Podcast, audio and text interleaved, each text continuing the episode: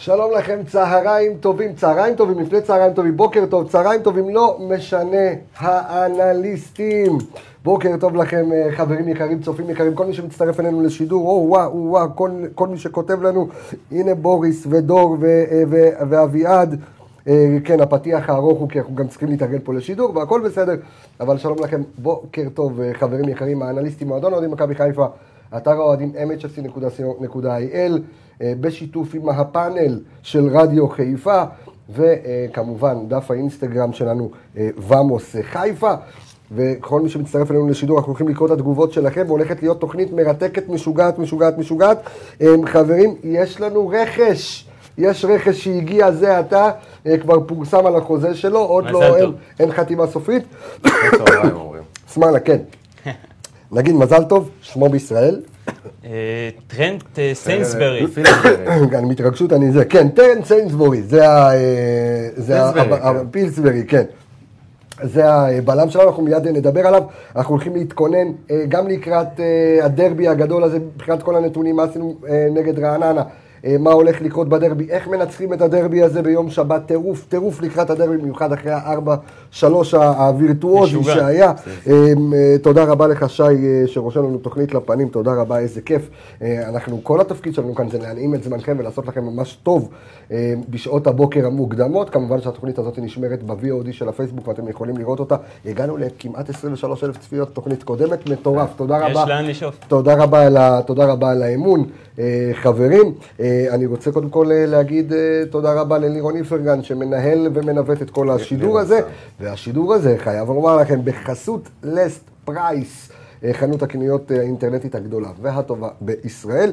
יש לכם מעל 20,000 מוצרים שאתם יכולים לקנות, הבעלים דרך אגב אוהדים ירוקים, שרופים, כבר שנים, רק ברכה, ככה אנחנו עובדים, אנחנו במהלך העולם נחלק לכם פרסים ומתנות מתנת לסט פרייס, אז הכי קל, הכי משתלם, הכי לסט פרייס, www.lestprice.co.il. טוב, רגע לפני שאני רוצה שאנחנו נסכם את רעננה ונדבר על הדברים, הנה מאור רוצה תוכנית יומית, נשמע שאני, אם היה לי זמן הייתי גם עושה לך תוכנית תלת יומית אפילו, מרתונים. אבל בדיוק. כל שחקן שיזרקו, יאללה. כן, דניאל כותב לך שסמי יגיע רחוק בתקשורת הספורט, בואו נראה, חכה שתולים פה את נדב יעקובי. נדב לא. רעות שפירא, בבקשה. סמי, זה בשבילך, התגובה הזאת היא בשבילך של רעות שפירא, התוכנית הזאת צריכה להיות פעמיים בשבוע, פעם אחת אחרי המשחק ופעם אחת לפני המשחק. מה דיברנו? זה על האש. על האש. הדברות על אותו גן, אני רואה. הכל קורה על האש. אז, סולטן, שאול, יושבים, רואים אותנו באילת, דרך אגב, כרגע, גם רואים אותנו בחול, דרך אגב, להרבה מקומות. אז כן, סן פרנסיסקו על המים, דרך אגב, רואים אותנו מכל העולם, רק שתדע. אז אנחנו... אז יותם בן נתן ותום רוזנבסר ואדיר מתן וכל מי שמצטרף אלינו, חברים, איזה כיף שאתם כאן. אז אנחנו תכף נתחיל לגעת בנתונים, בסטטיסטיקה, באנליטיקה כמו שאני אוהב לקרוא לזה. בוא נדבר קצת על טרנט סיינסבורי שמפורסם שהוא חותם, זה מה שמכבי צריכה, זה הבלם, זה מה שלא יגרום לנו לטעויות של חבשי ואופרי ארד בואחד. אני אביא עליו שני דברים. אוקיי. קודם כל, מבחינת כל הקטע שאנחנו, הקהל יודע וגם המועדון יודע שיש בעיה של הנעת כדור והבנייה בעצם מאחורה. אוקיי. וראינו את זה במשחק האחרון, שהטעויות באו בין קטע של בנייה. אוקיי. אז לגבי סיינסבורי, הוא בונה משחק מעולה, הוא מוביל את הכדור בצורה מעולה, הוא מאוד מהיר. משתלט על כדורים טוב, הוא מאוד טכני. הוא טכני, הוא יוצא קדימה. מוסר בשמאל, מוסר בימין. מה חזק בשני, זה בשתי רגליים? הוא ימני. לא, הוא ימני. העיקרון שלו ימני, הוא גם משחק יותר בצד הימני של ההגנה. שיחק גם כתור קשר אחורי בעבור. היה לו נגיעות של קשר אחורי, זאת אומרת, זה מעיד לך על מישהו שהוא גם טכני. שחק בהרבה ביטחון, אפילו עודף ביטחון. אוקיי. ויש לי נגיעה אחת שהיא יחסית לרעתו, קודם כל הוא משתלב עם סוג, יש לנו עכשיו קבוצה שהיא מאוד תוססת, מאוד צעירה, מאוד עם תנועה, מאוד דינמית. הוא מצטרף לזה, הוא מאוד מהיר יחסית לבלם, אז אקסטרה, מה שכן, הוא לא מספיק פיזי. תעצור, תגיד שלום לאופיר לוי במילאנו, שרואה אותנו, שלום לכם, האיטלקים. שלום. תביא לנו קשר 6 מאיטליה, אם אתה שם, תודה אופיר. וזה לבאצה. נו, כן. אני אוסיף עליו עוד משהו, הוא מעט לא פיזי, ממה שאני ראיתי, מבחינת המספרים, כל הקטע של המאבקים הגנתיים יש לו בארבע שנים האחרונות, בליגות שהן לא מטורפות, כי באינטר הוא שיחק בכל זאת רק משחק אחד, 25 דקות. חצי שעה. יש לו רק 61% הצלחה במאבקי הגנה. לצורך ההשוואה לחבשי ולערד יש סביבות ה-65-67 שנה שעברה. בלמים המובילים בליגה. שנה שעברה מובילים רז שלמה, מיגל ויטור. אז הם עם 75 פלוס, גם ריינן. אז השאלה אם זה היה, כי הוא שחק בליגות שהן לא נחשבות מטורפות, אבל הן כן, גם ההולנדית, גם השוויצרית, הן יותר פיזיות. אבל למרות שבנבחרת הוא היה שחקן הרכב, הם מאוד הצליחו. שחקן הרכב, קפטן, ויוצא עם מבט של המאמן. בגלל זה הוא שחקן הרכב דרך אגב, מעניין. בטוח בגלל זה. אין לדעת, למרות ששמע, אני מבחינת שחקן הגנה, אם הוא הגיע לאינטר, אם הוא הגיע לאיטליה, שזה מעוז ההגנה, אם הסקאוטים שם, גם שהוא לא שיחק, אם הם הביאו אותו, אודי אמר שואל אותו, דרך אגב, אודי אמר זה אחד המגיבים והצופים האדוקים שלנו בתוכניות, איש שמבין כדורגל באמת ברמה. בוא נזמין אותך להשתתף בכיף. לא רק זה, א', אני גם מזמין אותו לאולפן, וגם הוא צריך לבוא לעשות את הקורס אנליסטים, אבל הוא שואל את עצמו... איפה ממוקם? לא, הוא שואל האם יש לו פלייסינג טוב, האם הוא קורא משחק טוב. כן, הוא קורא משחק, הוא מחלץ כדורים בצורה מעולה, כמויות מאוד גבוהות. משהו על זה. הוא לפי דעתי אמור להיות ממוקם במרכז. תרים את הלוח שיראו אותו על זה, תרים את הלוח למעלה. יפה. בוא נגיד שזה פיזברי חבר שלנו. שיראו אותו מול המצלמה, יפה. החבר החדש שלנו אמור לשחק באמצע. אוקיי. עכשיו נטע... זאת אומרת, אנחנו פה מסתכלים על שלושה בלמים. שלושת הבלמים, הרד הימני, חבשי השמאלי, העונה שעברה הוא הצטיין בתפקיד הזה. אוקיי, וסיינסבורי צריך... סיינסבורי אמור לשחק באמצע, משרה להם ביטחון כמו שריינן שיחק איתם. אוקיי. טוב בהנעת כדור, יותר מהיר מריינן. במאבקים הוא יצטרך פשוט להשתפר, אין מה לעשות. אבל אם לסבול אותו על זה מה שנקרא, מוכן לקחת את זה בשביל הבניית התקפות ובשביל היכולת שלו לשחק כקשר. כשנטע יוצא קדימה, אם זה אשכנזי שמשחק ליד נטע הוא מקדימה יותר, עם חזיזה, נטע יוצא, הוא חוטף באזורים האלה את הכדורים. הרבה פעמים כשנטע לא מצליח לחלץ, יש לנו פה בור. מה שדיברנו שנה שעברה נגד מכבי תל אביב, שני מהלכים זהים של איביץ' שזיהה את זה, מכן לנו פה את שכטר. נטע ניסה לחטוף פה כדור בפעם אחת, פה בפעם השנייה, לא הצליח. קיבלנו פה שחמט על הראש, ומפה היה פעם אחת גול, ופעם השנייה זה היה החמצה של שכטר, שהוא מסר פה ליונתן כהן. אז הוא אמור באמת למלות את הקטע הזה בשיטה של בלבול. אם נשארים בשלוש בלמים, שלהערכתי נשאר גם בגלל התפקוד של נטע כ... אני חושב שבלבול לא יבטל, שמע, יש לך את הרד ואת חבשי שהם... חבשי הוא שחקן נבחרת, הרד פוטנציאל נבחרת. אנחנו גם ניתן את כל הנתונים שלהם. בלבול לא יאבד אף אחד מהם. אז הוא כנראה יביא אותו להצטוות לשלושה. גיא וייס כותב לנו שחשוב לציין שנבחרת אוסטרליה הרבה פעמים משחקת עם שלושה בלמים. ואז הוא שיחק את הימני הרבה פעמים. בדיוק, ומה שמתאים לשיטה של בלבול, ששם אתה אומר שהוא שיחק יותר את הימני. אני גם רוצה שאתם תגידו שלום לאווה שטיינפלד, שנמצאת בשוויץ. חיים אווה. בשוויץ. ברכה. שרואים אותנו משוויץ כרגע. וברכה. כן, טוב. מה עוד אנחנו רואים? שלום לזיגדון מהכינרת שגם רואים אותנו. מרקו מפתיע בהרכב את האוטובוס של סילבס. לא, אני לא חושב שסילבס ישחק... סילבס ישחק, יהיה משחק דומה לרעננה. אתה חושב? טוב, אנחנו נגיע לזה. יש לנו את כל התוכנית בשביל לדבר על זה. אנחנו, יש לנו עוד סשן שלם על הרכש, אנחנו נדבר על הגזרה של הרכש, אבל אני רוצה שאנחנו נסכם את המשחק מול הפועל רעננה כדי שנוכל להתקדם ולראות איך מנצחים את הפועל חיפה. לירון, יקיר המערכת, שים לנו בבקשה על המסך למעלה את הסיכום משחק של מכבי חיפה מול הפועל רעננה, ובוא נראה מה אומר. בבקשה, כן, הנה סיכום המשחק לטובת הצופנו המאזינים, אז אני, ולא הצופים, כי יש כאלה שכרגע בעבודה וזה, אז אני רושם בעיטות לשער, 26 בעיטות לשער מכבי חיפה בעטה. יש לכם את כל הנתונים, כן, סמי, סכם לנו, תתחיל לסכם לנו. אז אני אתחיל עם הקטע ההתקפי, אנחנו רואים 26 בעיטות לשער, 11 למסגרת, 12 קרנות ש7 מתוכם נגמרו באיום, הגבהות מוצלחות 40, מתוכם 20 מוצלחות, זאת אומרת 50%. עכשיו 40 הגבהות, זה מתייחס גם להגבהות במשחק שהגיעו מהאמצע, לא דווקא רק מהאגפים. לא רק רוסים. הנקודה פה היא שאני חושב גם שזה מאוד בזכות חזיזה ובזכות שרי, יש לך סוף סוף מאוד, כלים מאוד התקפיים, שיודעים להכניס כדור לרחבה, אם פעם הלך רק את סלליך ופרי שהגיע בינואר, עכשיו יש לך כבר שניים. עם אבוקה, שחקנו הרבה על קו ימין, עכשיו יש לך גם צד שמאל. עם אבוקה ועם רז מאיר. שרי וחזיזה החליפו צדדים ביניהם, כל אחד יצא. דרך אגב, נתון שאתם העליתם פה בשבוע שעבר, על זה שרוקביצה מעולם לא הבקיע מכדור שמגיע אליו מצד שמאל. סוף סוף השתבח גם הבקיע בסוף, גם רז מאיר בישל ברגל שמאל. היה לו עוד כדור אליו. אני אוריד רק טיפת ההתלהבות, בכל זאת זה הגיע אחרי מהלך של קרן, קרן קצרה, זאת אומרת לא ממשחק זה, אבל מזל טוב לניקיטה. תפקידכם זה המספרים, תפקידי זה לעשות טוב בלב לאוהדים, אז רק נגיד שנייה, רגע תעצור, אנחנו פה דינמית, מישהו פה, רגע תכף, אני לא הבנתי מה אתה אומר לי מילה, אבל...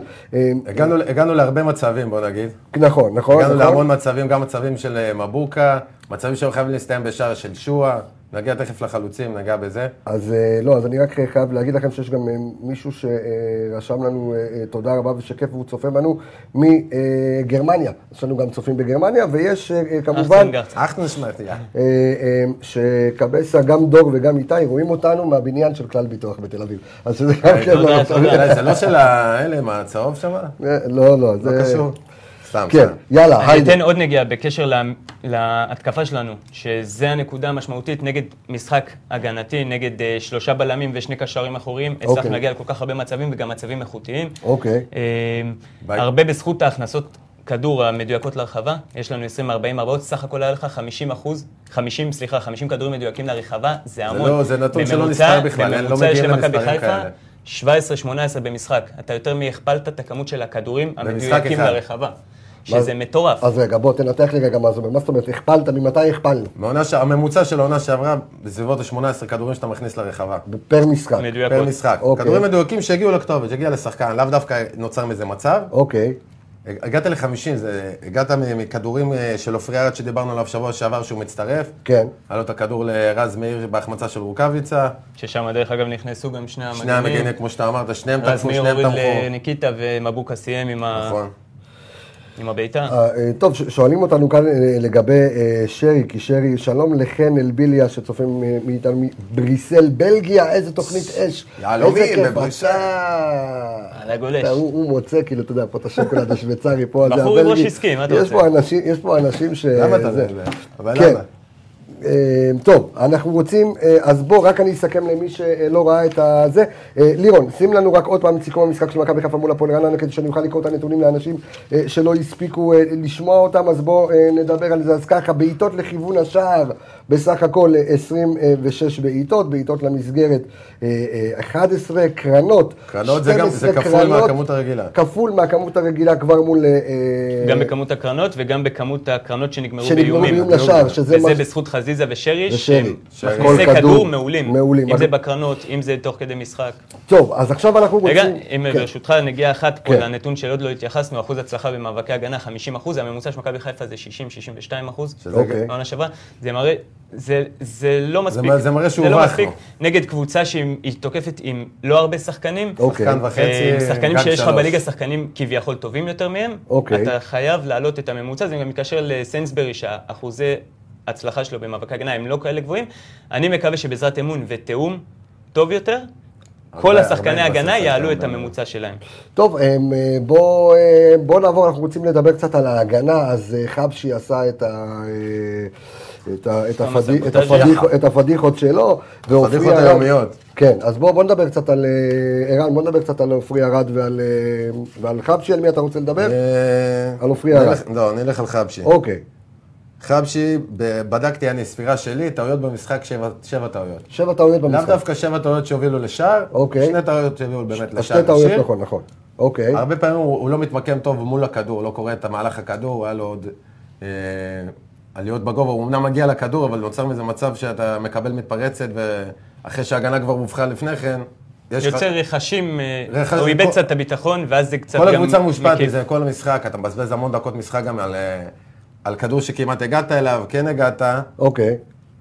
במקום להמשיך את המומנטום, היה שחזרנו במחצית השנייה, הגענו למומנטום טוב בסוף המחצית, 2-2, חזרנו במחצית, היה מקרה חבשי יקבל את הכדור, 5 שחקנים ספרתי שיכול למסור אליהם בשקט, בניחות, אבל לצאת להתקפה, העיף את הכדור קדימה, וזה ככה מוציא את הקבוצה קצת מהאיזון, מהמומנטום שהיה לה.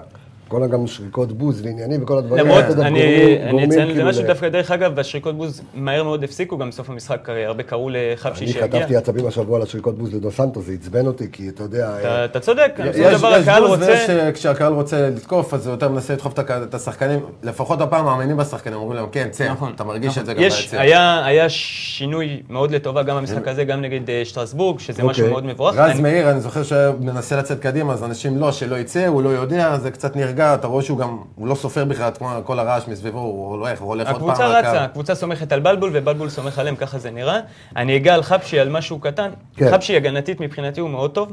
גם אפשר לראות שזה מפתיע, למרות הטעויות שהוא עשה, רוב הטעויות באו מקטע של ניסיון בנייה של המשחק, כי במאבקי הגנה הוא לקח 80% שהממוצע שלו סביבות ה-65, מאבקי אוויר, הוא לקח 100%. הוא לא הוריד את הראש אחרי הטעויות שלו, המשיך לשחק טוב, אני חייב... ואנחנו לא נתלה אותו. אני חייב לומר לעומר אשל, יקירנו, שרושם שלפי אתר המינהלת 12 בעיטות למסגרת, אני חייב לומר שמינהלת הליגה הייתה אמורה להעביר המון נתונים באמצע המשחק וסוף המשחק. יש קצת עיכובים באינטגרציה בין כל הדברים שאמורים להגיע, כי הם הולכים לעשות השנה, הם חתמו חוזה מאוד גדול עם אינסטאט, ומספר הפרמטרים ומספר הנתונים אמור להיות משהו מטורף, ולכן לא כל הנתונים הגיעו למנהלת. אנחנו עובדים עם התוכנות שלנו, אנחנו עובדים עם התוכנות שאנחנו עובדים. אפשר לציין שבאמת יש כמה מקורות של מידע, יכול להיות טעות לפה ולשם, כל מקום מחליט איך הוא, מה בשבילו זה נחשב דריבל, מה בשבילו לא נחשב, מה נחשב מוצלח, מה לא מוצלח. רבנו על זה אתמול משהו כמו שעה של חבשי.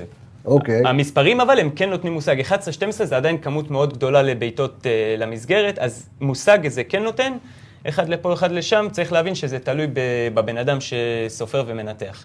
בדיוק. טוב, בואו נדבר על, דבר איתי על אופרי ארד. על אופרי ארד יש נגיעה אחת שגם העלה חברי פה ערן, לגבי הכנסות כדור שלו לרחבה, בעצם בשיטה של השלושה בלמים, הוא זה שיוצא יותר, שבונה יותר. סוג של קשר אחורי. כן, אבל יותר מצד ימין, נגיד את הכדור לרז מאיר, הוא הכניס מהאזור הזה, כשהייתה קדימה, הוא הכניס מהאזור הזה, רז מאיר היה פה, רוקאביצה הכניס אותו מפה, זה היה כדור אחד, הכדור השני גם היה לאותו אזור, לרוקאביצה לכאן. אוקיי. וזה משהו סיסטמטי שרואים שזה קורה, זה האזור שלו. הם מנצלים את היתרון שאופרי ארד יודע להכניס את הכדורים האלה, ויש לו משחק רגע מצוין. סלמן, אנחנו נדבר גם על כל העניין הזה של הספיגות, אבל אני חייב לתת קרדיט לעומר אשל, שכתב לנו, גם שלח לי בפרטי נתון, שים לב, 13 שחקני שדה שיחקו נגד רעננה, תודה עומר על הדברים, ל-12 מהם, על פי נתוני המינהלת, נרשם איום לשער חוץ מדו סנטוס. זאת אומרת, כל השחקנים, כולם אימו על השער. זה משהו שאני חושב שזה משהו שנובע גם מהצוות. זה משהו שלא היה לנו בשנים האחרונות. היית משחק נגד בונקר, היית נתקע. קבוצות היו יודעות שנגדך הן יכולות להגן מאחורה, כולם ישבו מאחורה. היית מעביר פסים מי ימין. לא את האוטובוס, יחנו את המטרונית שם, קו 1, 2 ו3 ביחד. יזרקו כדור למעלה, ופה אתה תסתבך עם הבלמים שלך, הם יסתבכו עם הכדור, ומזה אתה תקבל את הגול. כמו בדרבי שעבר, אגב. קיבלת הדרבי עם השלוש, קיבלת בערך מאותו מהלך את השער הזה גם. מה, מטעות? כדור ארוך, הבלמים שלנו מסתבכים. ניצול מצב מטעות. אני רק רוצה לספר לכל האוהדים שלנו ששואלים שאלות, מה עם הבלם, מה עם הקשר, מה עם הרכש, מה עם זה, זו תוכנית אחרת. אתם יכולים להקשיב לנו, אנחנו פחות מידע, אני אתן לכם תוך כדי תנועה, אני מבטיח מה שאני יודע, אני אתן לכם ככה בנגיעות, אבל התוכנית הזו היא תוכנית של האנליסטים שנותנת נתונים. תתייחס לנתונים שלו, איך הוא יושב במערך של בלבול, אם הוא מתאים לו או לא. בדיוק, אם הוא מתאים או שהוא לא מתאים.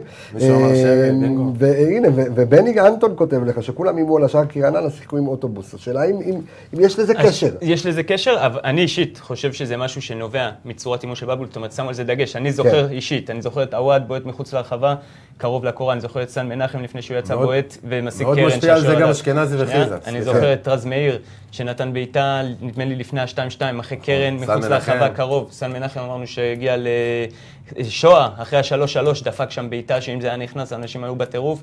המון שחקנים מאיימים, זה מתחבר גם לזה ששנה שעברה, נטע עלה ל3 גולים אחרי ששנתיים לפני זה שהוא שיחק או 3, הוא לא שם שער אחד, זה מראה שעובדים על זה, יש לך את חזיזה ויש לך את שרי ויש לך את אשכנזי, יש לנו השנה המון כלים, אפשר לנסות מאגפים, מהאמצע, מרחוק, מקרוב, וזה בעצם מה שאנחנו רוצים לראות מהקבוצה. אוקיי, סיימנו את ההגנה שלנו, בואו נעבור למרכז השדה. בואו נדבר על יובל אשכנזי. יובל אשכנזי. כן, בואו נשים את יובל אשכנזי על המסך.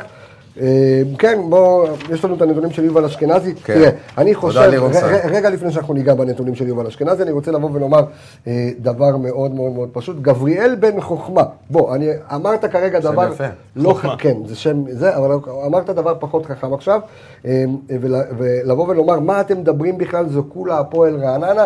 זה פחות חכם להגיד את זה מהסיבה הפשוטה. שנייה, קודם כל, הפועל רעננה שמו לך 3 שערים.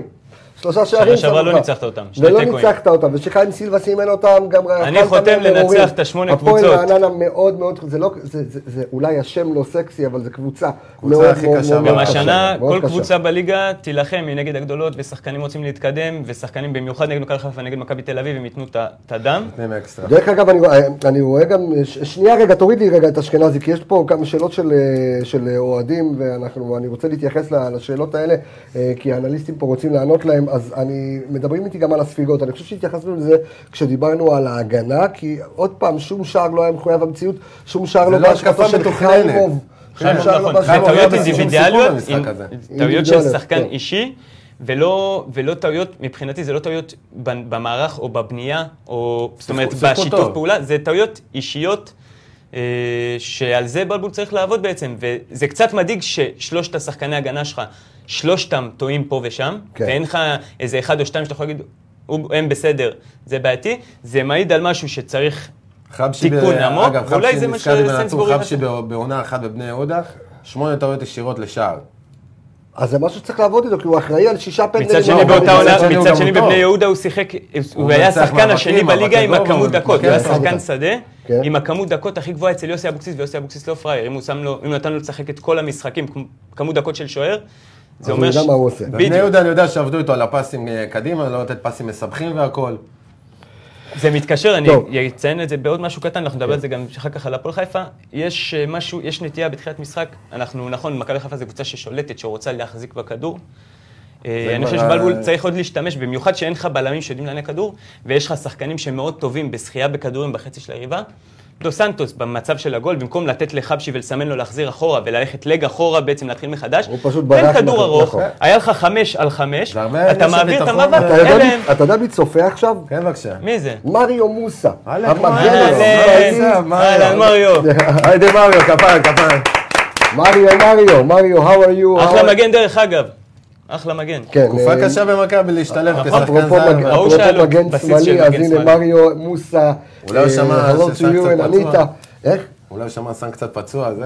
כן, יכול להיות שהוא עוקב והוא רוצה לחזור אחלה, זה היו חברים טובים דרך אגב שהיה פה, אז איזה כיף לראות, אתה יודע שמריו מוסה צופה בך בתוכנית. כן, לא מבין מילה ממה שאנחנו אומרים, אבל עדיין, אתה יודע, מספרים יכולים. בוא נחזור לדבר על יובל אשכנזי, כן ערן, דבר איתנו על יובל אשכנזי. יובל אשכנזי, משהו מעניין מאוד אצלו, הכנסות כדור לרחבה וכל הכניסות שלו לרחבה. כן. הוא בעצם כבש את השער הראשון. עכשיו אם תסתכל נגד מורה, כבש גם במשחק הראשון וגם במשחק השני. נכון. זה שחקן שלא היה לך שחקן מהסוג הזה, עונות שעברות, בלי לפגוע ברועי קיאט או מישהו כזה. הסטרואידים, כאילו, רועי קיאט. זה רועי קיאט, עזוב. לא הייתי מכניס אותם ביחד. הבנו את הפואנטה, תקדם עליו. הוא לא מאבד את הכדור. זה לא איזשהו דריבל מלהיב, אבל כשהוא הולך עם הכדור, הוא לא יאבד את הכדור. הוא ילחם על הכדור והוא יצא ממצב מסובך ויעביר פס מצוין למבוקה, ואז היה שם את הכדור לרוקביצה עם העקב, הדבר הזה שיצא לו שם, שכמעט הסתיים בשער. הוא נלחם. עונות אחרות, אתה נתקע שם, מגיע לקצה הרחבה הזה, ושחקן נעמד, הוא מאבד את הכדור, וחוזרים שוב פעם ללופ הזה שתוקפים אותך במקום שאתה תשב עליהם. אז הוא מזה יוצא למצבים שלא היה לנו שחקנים בסגנון הזה. גם חזיזה. עם הכושר שלו פתאום תראה אותו בדקה 90, בספרינטים, גם להגנה, וגם שוב פעם פותח באגף, מפנה למבוקה. אני חושב שיובל אשכנזי זה שחקן שמאוד קל לאהוב אותו כי הוא דינמו. לראות אותו כאילו בהגנה, בהתקפה, בכל מקום, הוא מאוד אחראי. הוא מקבל תמיד את ההחלטות הנכונות. אז אני רוצה להקריא את הנתונים שלו, בעיטות לשער, 2 בעיטות לשער, אחת למסגרת, גול, בדיוק. זה דרך אגב משהו שלא רואים בסטטיסטיקה, וזה מתקשר למה שרן אמרנו קודם, הווינריות, הגול הראשון, הגול השני במורה בחוץ, שזה גול שנותן לך את היתרון, זה גולים שהם חשובים. שימו לב לנתונים, שימו לב לאחוזים, מסירות קדימה. 25 מסירות, מתוכן כולם מוצלחות. אחת לאחת. כל המסירות, 100% הצלחה. זה לא איזה מסירות ששחקן עומד לידו והוא רק נפטר מהכדור. הוא באמת מנסה לקדם את הקבוצה לתוך הרחבה. הכנסות כדור לרחבה, ש5 מתוכן. 5 מתוך 7, זה מצוין, זה מתחבר לנו גם לשרי ולחזיזה. יש לנו המון מכניסי כדור מטורפים. יוסי מזרחי שואלים, אנחנו מדברים מקצועית או סטטיסטית, אנחנו מדברים גם וגם, מקשרים את זה אחד לשני. יש מספרים ויש מסקנות שנובעות מהמספרים. נכון, וחגי כותב, יובל אשכנזי זה שחקן שלפני 2.5 שנים שיחק בליגה א' דרום בכפר שלם. זה מחבר דרך אגב, יש המון כישרונות. כפר שלם עמד אחריו, זה המון, סתם זה הגג לא מצחיק, אבל נמשיך, כן? נכון, הם העלו משהו. יש המון כישרונות בליגות הנמוכות, והלוואי שעוד ועוד ישתפרו, זה בשביל הכדורגל הישראלי. זה טיפוס שרצה ללמוד, רוצה להתפתח, רוצה להשתפר. הלוואי ויהיו לנו עוד כמה. ווינריות, מנטליות. לא, קודם כל ווינריות, ושוב, זאת אומרת, היכולת כושר ההבקעה שלו, זה אתה יודע, זה הבן אדם שאתה נמצא במצוקה, אתה צריך איזה ספתח, הוא שם. לא היה לך קשר שנכנס לזה, כן. לא היה לך קשר שנכנס לרחבה וכובש. נגד הפועל רעננה, אני רואה אותו, אנחנו לא שמנו את זה בנתונים, אבל יש לו חילוצים בהגנה. אני ראיתי אותו על קו ה-16, מחלץ. זאת אומרת, ומחלץ נכון ויורד, וזה שחקן... בלבול גם שינה קצת השיטה שלו באמצע עם אשכנזי. בהתחלה הוא שיחק נגד שטרסבורג, הוא שיחק אשכנזי בשמאל ונטע אחורה. ישי שואל שאלה מעניינת, אני לא יודע אם מצאתם זה, מקסימום נסתכל רגע בנתונים שלנו, והוא שואל איך הנתונים של אשכנזי במאבקים פיזיים נגד שטרסבורג, היה נראה שהיה לו קצת קשה מול הצרפתים. אז במאבקי הגנה דיברנו על זה גם דרך אגב. שדיברנו בתוכנית הקודמת על מנג'י, שעשינו השוואה בין מנג'יק אליו, במאבקי הגנה הוא פחות טוב, הצד הפיזי הוא הצד הפחות טוב שלו, הוא מחפה על זה בהרבה קריאות מהלך, הוא לוקח את הכדור, הוא חוטף אותו עוד לפני שהוא מגיע למאבק פיזי. זה לא נספר כמאבק. זה לא נספר כמאבק, הוא מחלץ כדורים, אבל הוא לא, בוא נגיד מבחינה פיזית, אני גם חושב שנגד שטרסבורג זה היה המשחקים הפחות טובים שלו, ושהוא פחות בלט, פיזית הוא פחות טוב, הוא יותר דינמי, והוא צריך לעשות את ההתאמות. לליגה זה יותר אינדיקציה מאשר שטרסבורג לשחק נגד שחקנים ששחקים ברמה של ליגה צרפתית באופן קבוע. נכון, ודרך אגב שנה אימונים בתנאים של מכבי חיפה, עם המוסר העבודה שלו, הוא אמור להשתפר גם בצד הפיזי. כל הקבוצה השתפר, רואים את כל הריצות שלהם. נכון, אז שהגיע, אולי זה הבריטי. יש פה איזה מישהו שכותב לנו, שהשם שלו ברוסית, שמביא לנו פה... דבר אליי בנתונים. לא, שרושם לנו ש... סיינסבורי במכבי חיפה כנראה פורסם כבר במקום אחר. שמענו משהו מקודם. כן, ודיברנו על זה. קובי לוי, כשאתה שואל על לשנות שיטה בדרבי, אנחנו נגיע לשיטה, נגיע לשיטות. אני נגיע, יש חדש חם מאדוארד חנניה, חברך לקורס. איזה אדוארד, אתה לא חבר. כן. טוב, אנחנו נדבר גם כן על מרקו בלבול, אנחנו רוצים לעבור הלאה, אנחנו רוצים לעבור, קודם כל, לכוכב הערב, לכוכב הבלתי מעורער של המחזור הראשון, צ'רון שרי ודולב חזיזה, שני שחקנים שהשלימו אחד את השני. למה? מאוד. שנייה, בוא, אחד, למה שמתם אותם ביחד?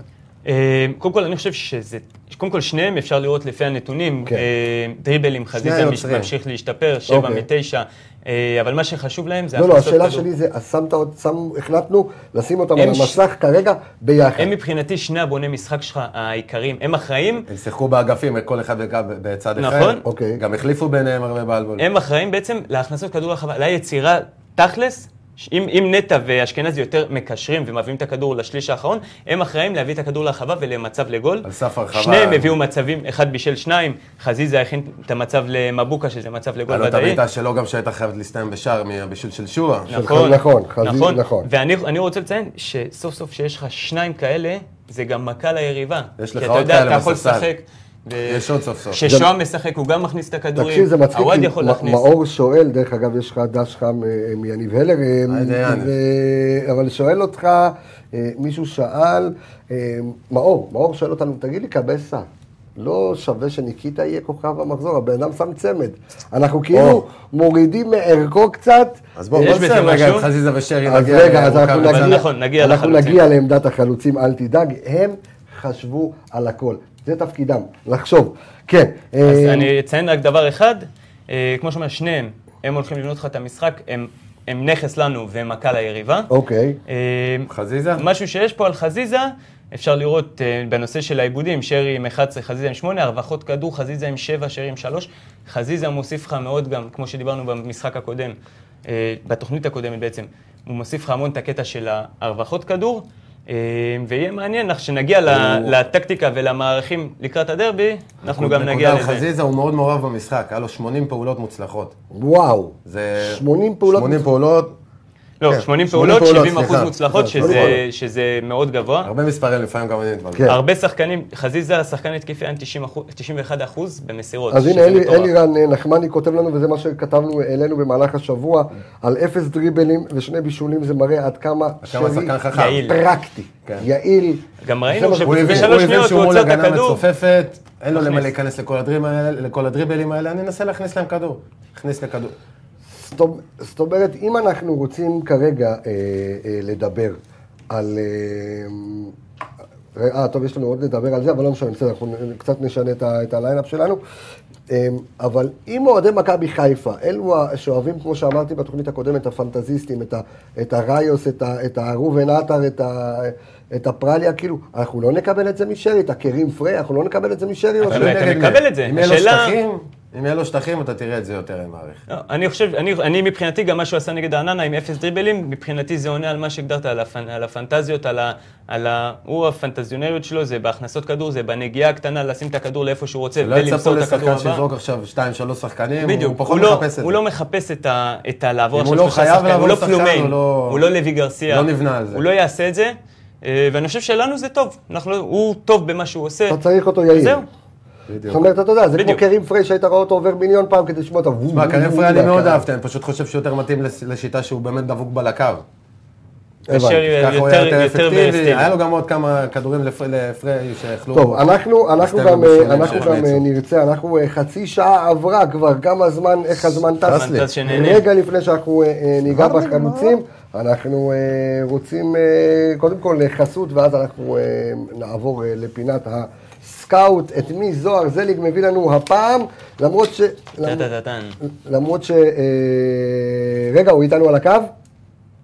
הוא איתנו על הקו. אוקיי, אז רגע לפני, הוא יחכה שנייה על הקו זוהר, אבל רגע לפני, כי יש לנו כבר בלם, אבל הוא ייתן לנו את כל הנתונים, אז אני רוצה להגיד שהתוכנית היא בחסות לס פרייס, חנות הקניות האינטרנטית הגדולה והטובה בישראל, מעל 20,000 מוצרים במחירים משוגעים. אנחנו במהלך העולם נחלק מתנות ונחלק פרסים.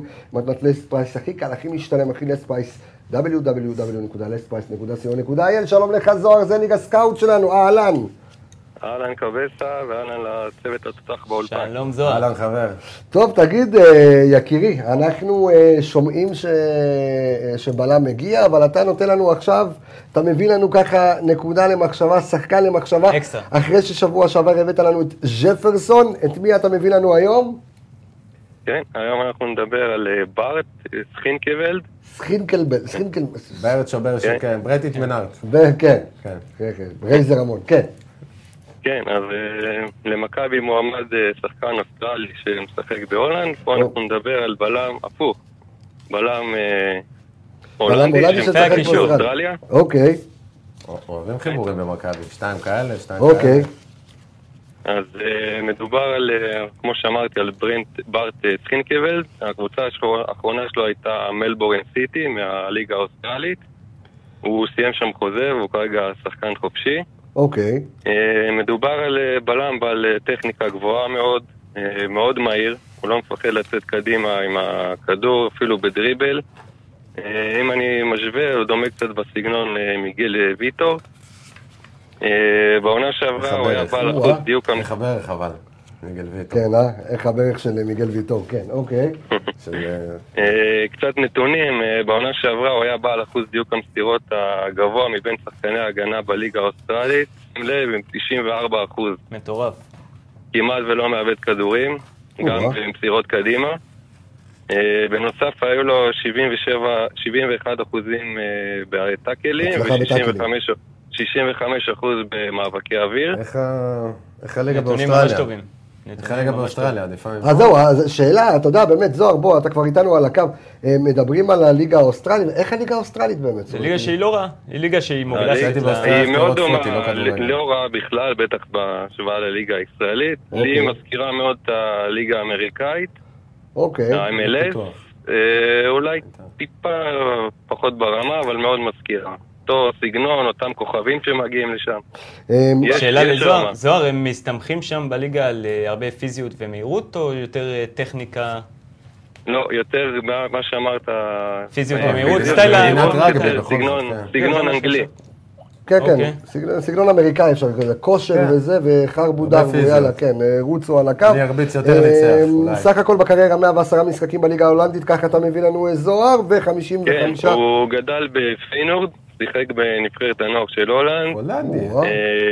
כן, התחיל לשחק בבוגרים של פיינורד, בצבע הראשון כבר בגיל 18, עד שפציעה קשה קטעה לו את החלום שם.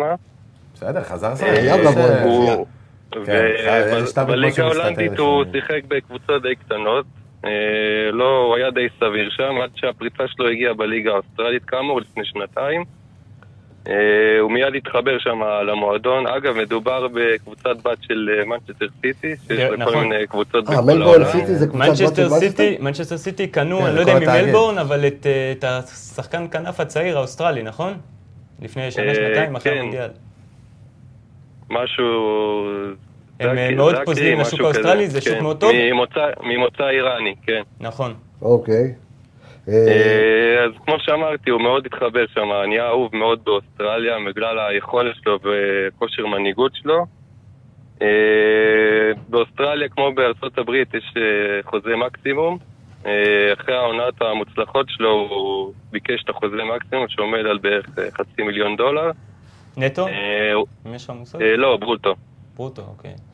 הוא היה במשא ומתן, בגלל מגבלות שכר הם לא הגיעו להסכמות, וכרגע הוא שחקן חופשי.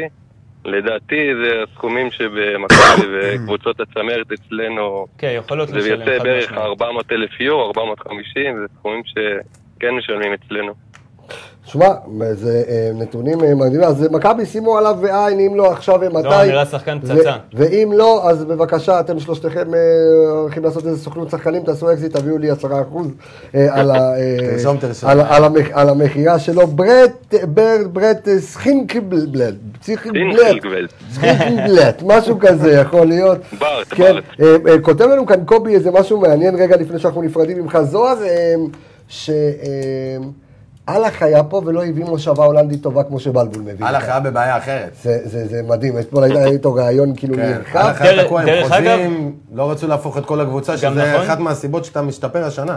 ועוד משהו, אנחנו התלוננו על הקטע שמחכים עם החתמות, ובסוף זה מוכיח את עצמו שחשבו על זה, זה מוכיח שמשהו, וזה מבחינתי שאפו לצוות הסקאוטינג, גם על שרי, וודסחוט עוד לא ראינו הרבה, אבל לפי מה שאומרים הוא שחקן, גם עם השחקן עכשיו שמגיע, זה שחקנים שהם באמת אומר שבונה, הם מעל הליגה. יש סוף סוף איזושהי מדיניות רכש במכבי שמכוונים, אוקיי, זה השחקן שיש לי, אני בונה על נטע לשנים הקרובות, אני לא אביא עכשיו שחקן שש, חזק, גדול. נשחק עם נטה. נסיים לפינאלי עם המשפט של זוסמנוביץ' כותב לנו חלאס עם האוסטרלים, יש לנו כבר אוסטרלי, שגם אוקראיני, תביאו לנו איזה סרבי עם חרב בשניים. דרך אגב, נקודה. היה לנו אחד דווקא טוב, דריליץ'. אני אתן על זה נקודה, אני אישית מאוד אוהב את הקטע שאתה מביא שחקנים זרים. רק נגיד שלום לזוהר. זוהר, תודה רבה לך יקירנו, אנחנו נתראה כאן בשבוע הבא עם עוד שחקן שאתה מביא לנו על המדף. תודה רבה לך יקירי, שיהיה שבת שלום. תודה רבה לכם חבר'ה, בהצלחה ושבת שלום. שבת שלום, ביי להתראות. כן, תמשיך את הנקודה שלך. אני אישית, זה ידוע שיש קטע של התאקלמות לשחקנים זרים.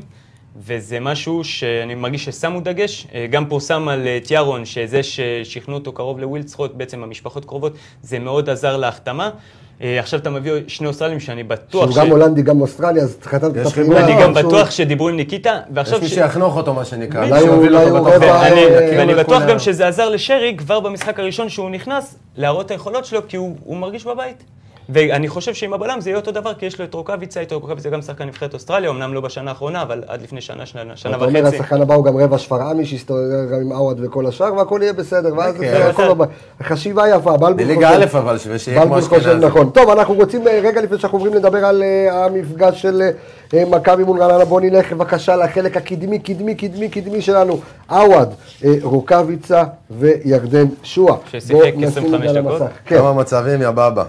כן, אז בואו נדבר רגע על כוכב המשחק בעצם, אנחנו נתנו את כל הקומפלימנטים לשרי, התלהבנו וזה, אבל במאני טיים, איך אמרנו, אתה מאוד אוהב אותו, שחקן עם מספרים, רוקאביצה. אין לי יותר מדי מה להוסיף, רוקאביצה, אני מרגיש שהוא לאט לאט נכנס לפיק שלו במכבי חיפה, אני מאוד מקווה שזה ימשיך. אולי שיא הקריירה הוא יגיע ככה. אולי גם לשיא הקריירה. הוא נראה הרבה יותר חדור, הרבה יותר... הוא מחובר מאוד לקהל, גם בתור אחד שיושב בצפוני, בסוף המשחק הוא בא, והוא... אתה מרגיש את החיבור, אתה מרגיש מכל הסיפור ששחר התקשר אליו, הוא מרגיש מוערך, בלבול אוהב אותו, הקבוצה עובדת בשבילו, אפשר לראות שהוא לא עשה דריבל אחד, הוא בעצם לא עוזר יותר מדי בבנייה, סוף סוף הוא לא ניסה בכלל. שם. אני תמיד משתגע מזה שהוא מאבד את הכדורים האלה. כי הוא מבין שהוא לא צריך לנסות מה שהוא לא צריך. שני דברים, זה הדבר ראשון שאני רוצה לציין, זה הנחישות שלו אחרי 4 בעיטות שלא נכנסו לו ומצבים טובים. זה נראה עדיין טוב בכלל. נתן בשני הבעיטות האחרונות שלו נגיחה בבעיטה. המצבים גם מאוד קשים שזה רק הוא יכול להגיע, המצב עם העקב, והגול של שרי זה גול לא קל. התנועה שלו... הגיע עם הראש, זה לא גול קל. נכון, ממש לא. התנועה שלו תרוויח, הוא ירוויח המון משחקנים כמו שרי ומחזיזה. נגד רוקאביצה, נגד קבוצות יותר חזקות, לא יגיע לך ל6-7 מצבים לגול. נכון, לא, הוא לא הגיע ל6-7 מצבים לגול במשחק. הוא הגיע ל6 ביתות בשער, 4 למסגרת. אני מבחינתי זה נתון מעולה. זה נתון מעולה, אבל זה נגד הבונקר של רעננה, ושהגעת ל-20 ומשהו בעיטות במשחק. נכון. מה יקרה בעוד 3? אז דרך אגב, הוא מצטייר אצל כולם בדרך כלל כשחקן שטוב נגד הגדולות, נגד האלה שמשחקות פתוח, והמספרים שלו וגם הצמד והבישול פה מוכיחים שבונה, הוא גם טוב נגד קבוצות קטנות. אני שבוע שעברנו על הגולים, אני עברתי על זה, יש לו המון גולים, רוב הגולים זה נגד הקבוצות הקטנות. מוסיף לנו כאן רפי לוי שסוף סוף הוא סיים 90 דקות ולא הוחלף דקה 70, שלרוב הוא... שמע, אני מאמין שבלבול ישאיר אותו כי הוא גולר בסופו של דבר בשביל הנגיעה הזאת, ובסוף זה גם נתפס. היית חייב, כן, היית חייב לתת את המשחק הזה. אני אישית, אני יכול להגיד משהו שאני באופן אישי, כשיש שחקן במשחק שהוא מגיע למצבים, גם אם הוא מחטיא, אני משאיר אותו. אני לא מוציא שחקן שמגיע למצבים, אני מוציא את השחקן שלא מגיע למצבים. אבל הגיע לך מצבים מהרבות ויצא. כן, אני לדעתי, אלוואד בדקות שהוא שיחק, ב-67 דקות, הוא הגיע, הוא בעט יותר מניקיטה, והוא יותר... אני מאמין שאם לא היינו בפיגור, הוא היה מוותר על בלם ומכניס אפילו עוד חלוץ, ודווקא נגד קבוצות מתגננות, שאומרים ששועה והאווד הם דומים ולא יכולים לשחק ביחד. אם הם יצאו לשחק ביחד, זה יהיה מאוד מעניין. הם יכולים, כי האווד עדיין צעיר, עדיין יכול להתפתח בכמה כיוונים של המשחק. אומרים שהוא שחקן לרגל, שהוא נראה יותר מעוצב כבר כשחקן, כמישהו. עליו שהוא יותר צעיר, אבל הוא כן... כן, הוא יותר מוצא בסגנון שלו. הם דומים ושונים. אוהד אומרים שהוא גם שחקן שקבל כדור לרגל, כשזה כמו שהוא, אני חושב שהוא יכול דווקא ללכת גם לעוד כיוונים, ואז הם כן יוכלו להשתלב. שימו לב, מכבי חיפה ברגע זה, מעלה היא לוקחת... יש לנו וולקה. סטייל ביתר ירושלים, אז היא עושה, ביתר ירושלים יש משהו מתבשל פה, ומכבי חיפה יש לואודינג. אז הנה לואודינג.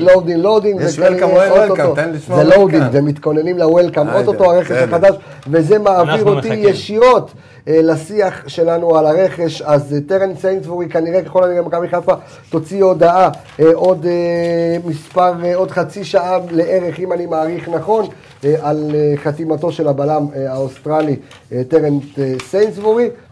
בואו נדבר על עוד רכש של מתמול, ינקלה שחר נפגש עם קשר מלמו. קשר אחורי. איך קוראים לו? אינוסנט בונקי. אינוסנט בונקי. אינוסנט לא כזה אינוסנט, הוא די חנזיר. כן, הוא נראה כאילו... יש לו איזה תרגיל אחד קבוע, שמתי לב, שהוא ככה מסתובב על הכדור. כל משחק הוא עושה את זה, כן. זה כמו שתגיד לי, איברהים דורה, הכדור שנותן מסביב לשחקן, שחקן עם איזה טריק אחד שהוא לא משחרר, אבל בסדר, הוא עוד צעיר, זה נחמד. הוא עוד צעיר, הוא עושה תרגילים שלא משחרר. בקטע הזה בקטע שהוא צעיר, זה עוד פעם סיבה לתפוס את הלוח קצת?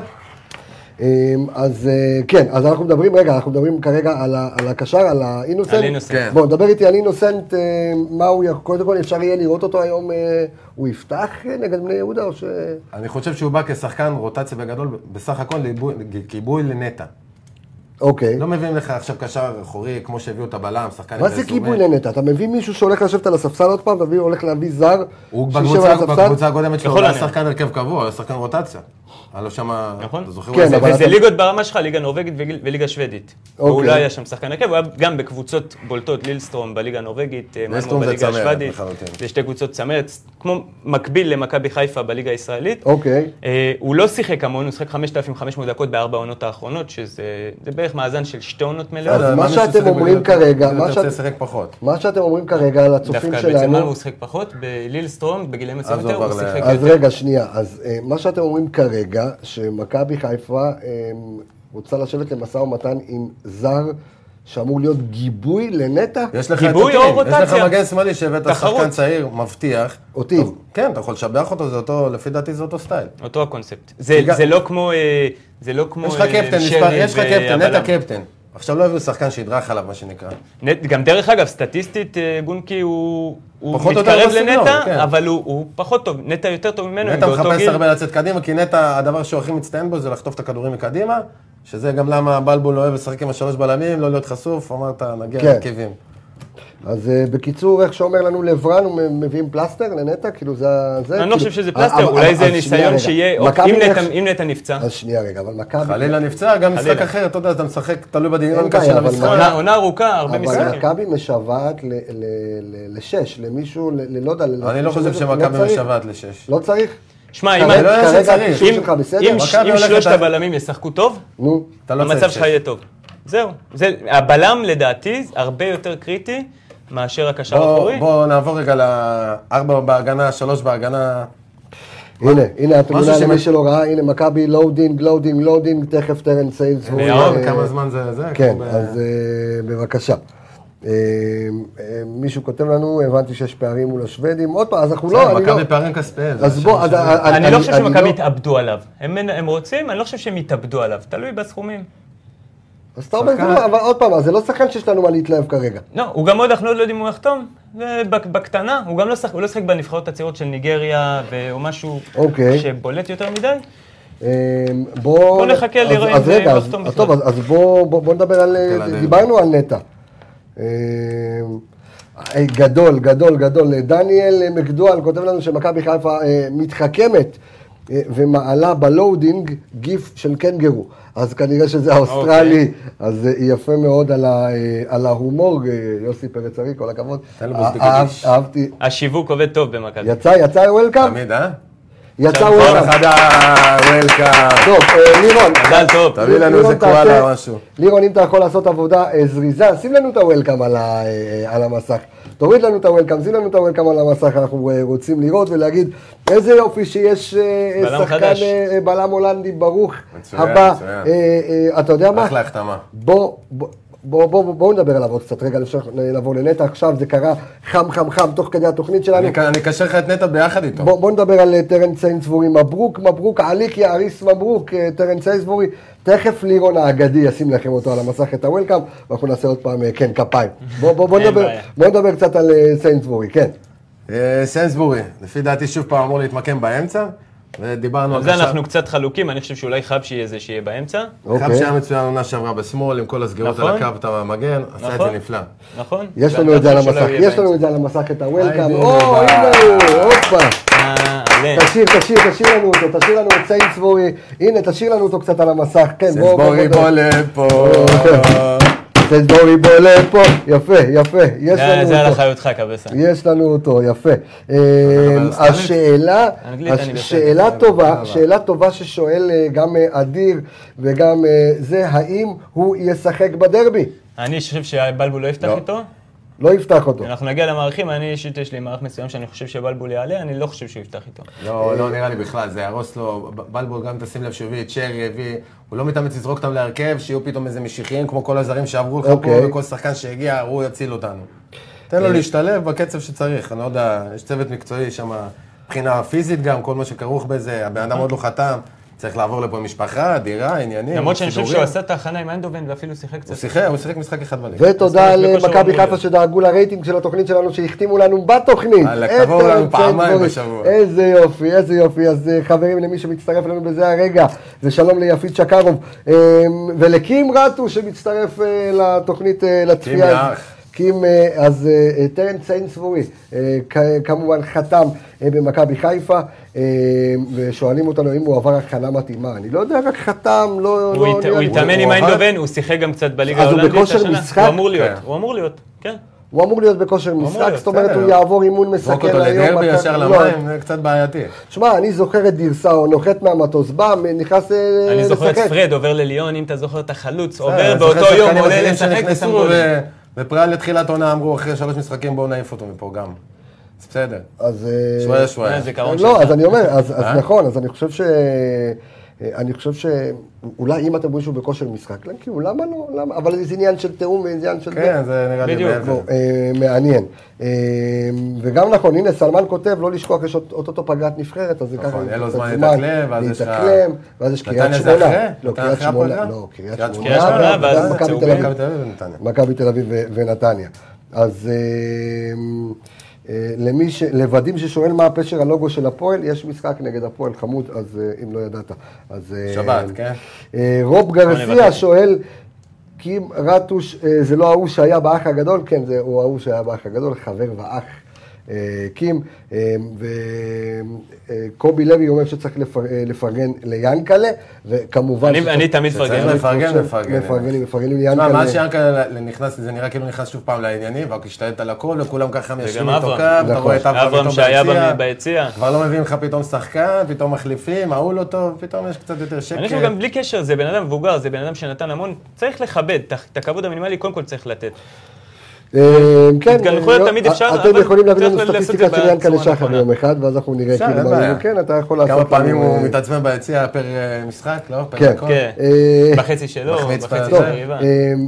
דרך אגב, הנה סלמן נותן לנו גם עוד נתון, אני אוהב שהצופים שלנו מזורים איתנו, כותב לנו שסלליך חתם, ובאותו היום נכנס ובאותו היום כבש. סלליך, אבל, סלליך אחד הדברים שאני מעריך בו, סלליך התאמן, הוא הוכיח את עצמו, הוא קיבל חוזה אחרי שהוא התאמן עם הקבוצה, ואז הוא בעצם היה מתואם עם הקבוצה, הוא שבוע שבועיים התאמן עם הקבוצה. יותר משבועיים הוא התאמן. אפילו יותר. וואי, יורל עמר, תודה רבה לך, לפרגן לך קבסה, אתה פשוט נכס לו, אדם מכבי, איזה כיף, זו המחמאה הכי גדולה שאני יכול לקבל, תודה, תודה, תודה, תודה. טוב, בואו נדבר רגע על נטע, לפני שאנחנו עוברים לדבר על הפועל חיפה, כי וואי, לא נשאר לנו הרבה זמן, אלוהים, איך התוכנית הזו טסה.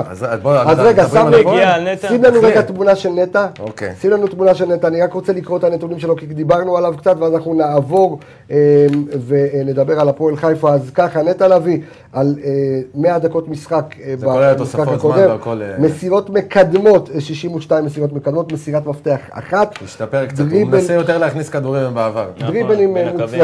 דריבלים מוצלחים עשה 6 דריבלים. האספקט של הסיבוב שלו על המקום שהוא עבד עליו נראה בקיץ ומשתחרר קצת יותר. חילוצי כדור בחצי היריבה, 2 חילוצים ואפס עיבודי כדור ו6 תיקונים. אפס עיבודי כדור בחצי שלו, זה מה שמחפש מקשר אחורי ב3 בלמים.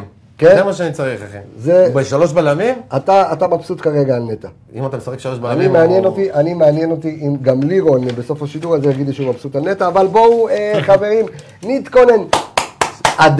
הדרבי הגדול, יום שבת, חברים. איזה שעה? 8:30. וואי, בבקשה, בואו נשים על המסך. ותסבירו לנו את כל הנקודות של המנג'ר, מכבי חיפה מול הפועל חיפה, חיים סילבס, הירוק, מול מרקו בלדין. היה ירוק, למרות שירוק נולדים, אז אני לא יודע מה הוא יעשה עם עצמו. אבל באמת מאמן לוקל שעשה לנו בית ספר עם הפועל רעננה ועם קריית שמונה. ובואו, סמי, תסביר לנו מה אנחנו רואים על המסך כרגע. אנחנו בעצם... תסתכל פה, כן. אנחנו בעצם... די התלבטנו עם איך סילבס הולך לפתוח, בעיקר בגלל שגם סילבס מתלבט לדעתי איך הוא הולך לפתוח. סילבס משנה כל משחק. הוא משנה את המערכים, הוא עובר מה3 בלמים עם 2 קשרים אחורים למערך של 4-3-3. משחק נגד רעננה בגביע הטוטו פתח עם 5, אחרי 20 דקות כבר הגיב, הוציא בלם. אין לו בעיה להגיב. זאת אומרת, חיים סילבס זה מאמן שרץ תוך כדי תנועה. מאמן טקטי, מאמן מתקדם, נגד כפר סבא 2 חילופים במחצית, שינה שם באמצע עבר ל2 שחקנים. יותר להשתלט על האמצע, הכניס את גילי לנהל את המשחק, נכנסו יותר לעניינים נגד כפר סבא במחצית השנייה. אני אישית במחשבה שלי, או שהוא יפתח, כמו שאנחנו רואים את הקטע עם 2 קשרים אחוריים, עם 3 בלמים, או שהוא יפתח עם 3 קשרים אחוריים, זה בעצם היה סוג של הצטיינות שלנו. השחקן שם פשוט שונה, כי אם הוא ישחק עם 2 באמצע, מאמין שזה יהיה עם טפוקו וג'וניור, ג'וניור, מי שהספיק לראות, מאוד מזכיר ליצורו, מבחינת הגישה שלו במשחק, הוא נמצא בהרבה מקומות, מאוד דינמי, מחלץ, מוציא התקפות די מהר. לא חושב יותר מדי, רואים שזה שחקן עם ניסיון. אם הוא ישחק עם קשר אחורי, עם טפוקו, ולפניו, כמו שהוא פתח עם הראל וג'וניור, הוא מחזק את עצמו את האמצע, הוא מפחד כאילו מהתקפות של מכבי חיפה. זה מה שאני חושב, שאין סיכוי שהוא יפתח חוץ מהשלישייה הקדמית עם עוד שחקן התקפי, או שהוא ישחק עם 3 באמצע שהם עם אוריינטציה הגנתית, או ששחק עם 3 בלמים, וזה יהיה בעצם מאבק גדול, מאבק של האמצע. כותב לנו אודי שסילבס ישחק 5-4-1 בהגנה שהחלוץ לוחץ את נטע לביא. זה יהיה משחק. החלוץ זה עדר, אז אני לא בטוח שהוא ילחץ. יכול להיות, אני אישית חושב שאם הוא יפתח במערך הזה, הוא ילחץ לדעתי בשיטה דומה לאיך שרעננה לחצו אותנו. אוקיי, אז נגד רעננה, שתיים פותחו באותה שיטה, רעננה ניסו ללחוץ את הפועל חיפה, הפועל חיפה בעשה סנות עד החילוף, אחרי זה קצת. לא, נגד רעננה. הוא אומר במשחק שלהם בגביע הטוטו, של רעננה נגד הפועל חיפה. המשחק האחרון של הגביע הטוטו שהיה להם. אוקיי. אז הוא פתח אותו דבר כמוהו, אבל הוא לא ניסה ללחוץ, לא ניסו ליזום באמצע. סלמן שואל שאלה מעניינת. אוקיי, אם אנחנו פותחים עם אותו דבר כמוהם, יש לנו יתרון? זאת אומרת, אם עכשיו הוא עולה ככה, גם אני עולה ככה. לדעתי, כן. זה אומר שרוקאביצה לבד באמצע? אנחנו משחקים עם חלוץ. קודם כל, אנחנו לא נשחק עם חלוץ אחד לדעתי, אנחנו נשחק עם שני חלוצים. אוקיי. אני אישית מתלבט. אני אישית חושב שבלבול צריך לפתוח עם אותם השחקנים ששיחקו בסוף המשחק. אוקיי. את האמת, בניגוד למה שאולי הרוב חושבים, מעניין לי בעיה גם שעווד, במיוחד במשחק דרבי, יפתח במקום שואה. רז מאיר יפתח כמגן שמאלי, גם בגלל מה שקרה לסן, וגם כי הוא נכנס, נתן מסירות מפתח, נתן בישול והיה טוב, והוא גם שחקן בית. אני אוהב שחקני בית בדרבי. אוקיי. השאלה זה איך בלבול ישים אותם, אם הוא ישים אותם בקטע של ה-4-4-2 קווים, הוא יכול לעשות מהם 4-4-2 יעלום, שאז בעצם נטה הוא הקשר האחורי. עשה לנו את זה פה בבקשה על זה שהחברים שלנו יראו את זה. אז אתה מגיע פעם לנטה 6 עם שתי בלמים. ואז אתה יכול להגיע למצב, או שהוא יפתח עם נטה אשכנזי, שרי חזיזה, ושני חלוצים, שאחד עם הוואד או שואה, אחד יורד לפה טיפה ונקיטה פה. אוקיי. הוא יכול לשים את נטה, לשים את חזיזה, בגלל מה שדיברנו, כל הקטע שהוא מחלץ כדורים, ושהוא מאוד דינמי, ושהוא עוזר בעירותים. אוקיי. אז אשכנזי, חזיזה, ושרי יהיו פה, ואז בהתקפה זה יכול להגיע למצב כזה. אני אישית חושב שבלבול, יש נקודה שבה הוא פחות טוב, וזה הניהול משחק שלו. תוך כדי, למרות שהחילוף של שרי, סוף סוף, הוא עשה חילוף. גם שנה שעברה דרך אגב, נגד בני יהודה, עם השריקות לגרשון, הוא עשה חילוף אחרי דקה אתה השווית. בשני המקרים שהוא עשה חילוף במחצית הראשונה, לא בגלל פציעה. עם גרשון הוציא אותו, כי גם עוד רגע אתה מקבל עוד גול עליו. אבל זה לא נובע מפציעה. כל פעם שהוא עשה חילוף במחצית הראשונה, שזה לא נובע מפציעה, שזה בדיוק פעמיים בכל המשחקים שהוא אימן, זה הוכיח את עצמו. אם הוא יפתח עם אותם שחקנים, יש לו כמה אופציות, גם 442 קווים, גם 442 יעלום, וגם אופציה כמו שהיה דיבורים, שנטה אולי יהיה סוג של גם בלם, ואז הוא ישחק עם השחקנים האלה, שחזיזה ו... כותב לנו לירן שחייבים לפתוח בקו 4. אוקיי, אז משהו על קו 4. אז אני גם חושב שבלבול צריך לפתוח ככה, ולשחק עם זה תוך כדי המשחק, ואיך שחוזים כל הזמן. אנשים חושבים שהקו 4 זה דבר הגנתי. בואו נראה לך שקו 3. שקו 3, סליחה, קו 3 זה דבר הגנתי. יובנטוס משחקת ככה מאוד התקפית. יובנטוס, יש לך היום... היום משחקים? היום יש לך משהו חדש, בשפיל יונייטד, והם משחקים בפרמייר ליג. אוקיי. המגן, הבלם הימני, או הבלם השמאלי, משחקים 3-4-3. אוקיי. אוקיי, זה משהו נראה ככה. המגן השמאלי, כשהכדור הולך מפה... הבלם השמאלי? הבלם השמאלי, סליחה, אין מגנים. הבלם השמאלי חופף פה כמו מגן, הם נשארים פה 2, קשר אחד אחורי אחורה, אחד באמצע. מזכיר את מה שהרד עושה בעצם בימים. אז יש לך, כן, הרד אבל לא מגיע לשם, הרד מגיע למשהו כמו האזור הזה. האזור הזה, כן. מבוקה פה וחזיזה, אשכנזי סוחבים ביחד, נטע באמצע. ושנייה אנחנו פה עם זה לאיבוד. כן. כמה שחקנים יש לנו פה? לא משנה, שכחת את השוער, אבל לא משנה, כן. שוער מה המצב. כן. בקיצור, עכשיו, דבר כזה מעניין, ואני אכניס פה את המשחק נגד מכבי תל אביב עם נטע. נטע נגד מכבי תל אביב ניסה לחטוף כדור פה. עזוב, כל התקפה מתפרצת שתהיה לך, עליך, יש לך 3 בלמים, אוקיי? עכשיו אם הבאת 6, גרזן, מה שכולם צועקים, בואו נביא 6, בואו נביא 6, היה לנו את קולמה, היה לנו מיכלסקי, היה לנו... דירסאו, קולמה, היו לך מפלצות בתפקיד הזה, נטע לא כזה. נטע שחקן שהפלוס שלו לחטוף כדורים באזור הזה. זה אזור מאוד מסוכן. כשהוא לא חוטף, אתה חשוף פה, אז אתה באמת צריך את הבלם הזה, ברוך השם, הגיע מישהו כזה. הוא גם צריך קשר אחורי, מצוין. יפה, אז יש לנו את ה... בוא נמשיך. כן. עכשיו, אם אתה עכשיו מקבל התקפה מתפרצת, ויש לך פה שחקן 6, שהוא עוגן כזה, הוא ממותקם פה. אז בוא תגיד לי שלא נשארת פה עם 3 מאחורה, זה לא נראה כמו 3 בלמים? בהחלט. אוקיי. יפה, טוב. ההבדל היחיד זה כשאתה בהגנה עומדת והם בתוך הרחבה. אנחנו על הפינאלי, כבר השעה 12, השעה טסה, אז אני רוצה קודם כל לשאול אתכם, מי האקס פקטור שלך למשחק הזה? האקס פקטור שלי? כן, אין שחקן, האקס פקטור שלך למשחק הזה. זה כמו בשכונה, בלי שרי זה לא נחשב. כן, אה? בלי שרי. אז אני אלך, אני קצת אתחכם, אני הולך על חזיזה ושרי. חמודי, טוב שנזכרת לראות את התוכנית, חגגנו פה על הבלם כבר חצי שעה. כן, נו, יש וולקאם. אני אלך על חזיזה ושרי. שני דברים, בכל מערך שסילבס יעלה, צד ימין יהיה לו את מלול, צד שמאל יהיה לו את בלילטי. בלילטי אומנם שם את הגול ככה בפוקס במשחק האחרון. זה לא בדיוק גול, זה באג של פיפה, שאתה משחק פיפה. מי נטע לביא זה האקס פקטור שלך? אני, חזיזה ושרון, כל פעם מי שישחק בצד ימין, הולך לבלילתי. הוא אומר מי שנצח במאבקים עוד בלילתי. מי האקס פקטור שלך? אני הולך גם טיפה מתחכם, המאבקים בין מי ישלוט באמצע, נטה מול ג'וניור, זה שחקן שבערך. ג'וניור יותר אשכנזי, מי שיחלץ יותר כדורים, מי שיותר אפקטיבי ביניהם, הקבוצה שלו... בעצם נטה אשכנזי נגד ג'וניור... ג'וניור טפוקו יצא פעם הקודמת במחצית. טוב, אז יש... מי שיחלץ יותר באמצע ייקח את המשחק. כי למצבים נגיע. אני הולך על אשכנזי כאקס פקטור, חברים. שיבוא לי כל פעם עם איזה גול. סבב קצר, כן, תוצאה. 2-1 לנו. מנחוס 2-1 גם. אוקיי, בסדר, אני אומר 3-1. חברים, אני רוצה להגיד תודה רבה לכל מי שצפה לנו בתוכנית. לירון איפרגן, תודה רבה לך על כל הקרנבל הזה שהיה כאן. תודה רבה לזוהר זליג הסקאוט שהיה כאן איתנו ונתן לנו ככה מדי שבוע, נותן לנו את המציאה שלו. ערן יעקבי, סמי פפיסמדוב, אני רפאל קבס, החברים, שיהיה שבת שלום. ואנחנו נחתוך לכם את הקטעים. אתם תראו את התוכנית, תצפו, יש לכם על הדרבי לראות את האנליסטים, התוכנית הכי חכמה שיש היום ברשת. שבת שלום, להתראות.